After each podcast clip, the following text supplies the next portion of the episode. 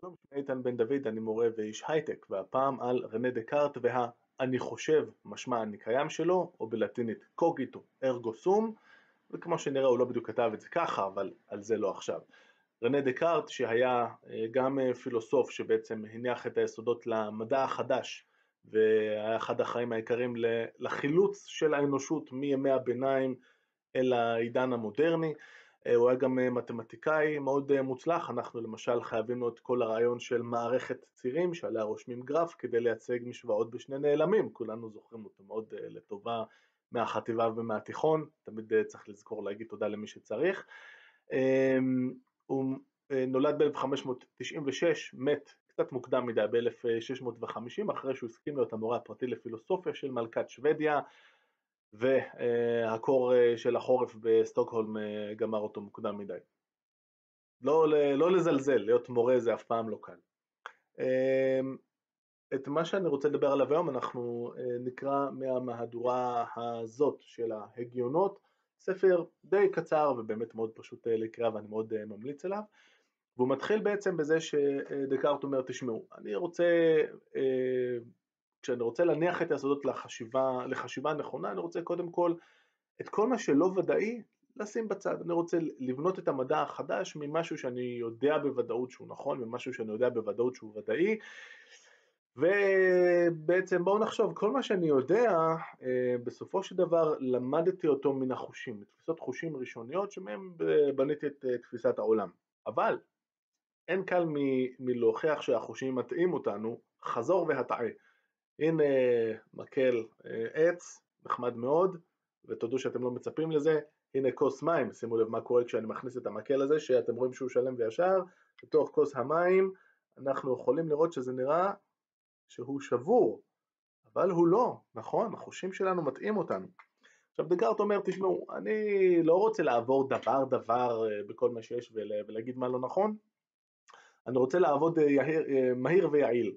כל מה שיש לי סיבה כלשהי להטיל בו ספק, בואו נטיל בו ספק כדי לוודא שאנחנו מרגיעים מהר ליסוד שממנו אני כן יכול לבנות את הכל, ולכן את כל מה שהחושים נותנים לי, אני יודע שלפעמים הם מטעים אותי, נכון שבדרך כלל נראה שהכל בסדר, אבל בואו ניקח את כל הנתונים שהחושים נות... אה, מעניקים לי, נזרוק אותם הצידה ונראה מה עוד יש, איזה עוד אה, סוגים של הכרות יש לי. אז הוא אומר אה, בעצם, תראו, קשה לי להטיל ספק בזה שאני כאן ואז הוא נותן את התיאור המפורסם. אני כאן מול האח הבוער שלי, לבוש בכותונת הלילה שלי, מחזיק, הוא מתאר שהוא מחזיק איזשהו נר, לא ניכנס אה, לכל הפרטים. איזה סיבה יש לי לפקפק בזה, זאת אומרת שזה המצב שלי עכשיו. אז הוא אומר, תשמעו, אני, אני בן אדם, ובני אדם ישנים, ובחלומות לפעמים אני מדמיין שאני ב, ב, במצבים שהם לא המצבים האמיתיים שלי. ואני זוכר בבירור שהיו לי גם חלומות שהייתי ממש כאן בסלון שלי מול האח שלי עם הכותונת הזאת ואולי עם נר ועם נייר וזה היה נראה לי כאילו זה אמיתי. עכשיו נכון שזה לא מרגיש לי שאני חולם עכשיו, אבל כן, היו לי אפילו חלומות שחשבתי שאני אם אני חולם או לא, ובחלום עניתי לעצמי שאני בעצם לא חולם וכולי, אז יכול להיות שבעצם כל מה שאני רואה סביבי, אה, כרגע אני נמצא באיזשהו חלום. אוקיי, אבל גם בחלום, אומר, אה, ממשיך ואומר דקארט, יש דברים שאת אומרת, אף פעם בהם לא, לא טעיתי. תמיד חשבתי שב, שבמלבן יש ארבע צלעות, אה, ואם ניקח, אה, ניקח את זה צעד קדימה, תמיד חשבתי ששתיים ועוד שלוש זה חמש, או שתיים ועוד שתיים שווה ארבע, נכון? בדברים האלה, אפילו בחלום אני לא יכול להתבלבל. אבל דקארט אומר לנו, אתם זוכרים שאמרתי שאם יש רק איזושהי סיבה נורא קלה להטיל במשהו ספק אז אני אזרוק אותו לפח, אז אני יודע שזה לא סביר וזה רק תרגיל מחשבתי, אבל בואו נדמיין שיש איזה מלאך זדוני, שד מתעתע, בן אדם שכל מה שהוא עושה בעברית המודרנית הוא להטריל אותי, וכל פעם שאני מנסה בראש לחשוב כמה זה שתיים ועוד שתיים, למרות שהתשובה היא לא ארבע, אוקיי, אבל השד הזה שיש לו את היכולות האלה, יש לו יכולות אדירות, הוא נוטע בי שוב ושוב את ה... אה, אה, את המחשבה, את המסקנה הלא נכונה ששתיים ועוד שתיים זה ארבע למרות שבעצם זה משהו אחר. זה לא סביר אומר לנו דקארט אבל זרמו איתי רגע מה אכפת לכם יש בונוס בסוף. ובאמת אה, לכאורה נדמה שאחרי שסילקנו את כל הדברים האלה, כל הנתונים של החושים, כל התפיסה שלנו של העולם ושל הגוף שלנו ואפילו את הדברים של המתמטיקה שהם לכאורה רוחניים לגמרי, מופשטים לגמרי, גם עליהם אי אפשר לסמוך, עם מה נשארתי? נדמה שנשארתי בלי כלום, וכאן מסתיים החלק הראשון של ההגיונות, ככה נקרא הספר, או לא אנסה להגות את זה בצרפתית, אבל meditations. בפתיחת ההגיון השני, אז אומר דקארט, עכשיו כאילו עבר יום, הוא בעצם בונה את הספר הזה עם שישה הגיונות שכל אחד הוא כביכול יום אחרי קודמו, אז נדמה לי שאני עכשיו אבוד לחלוטין ואני לא יודע איך לצאת מזה, אבל הוא אומר ככה, והנה אנחנו מתחילים עכשיו, אחרי שירדנו למטה, אנחנו נתחיל את ההעפלה למעלה.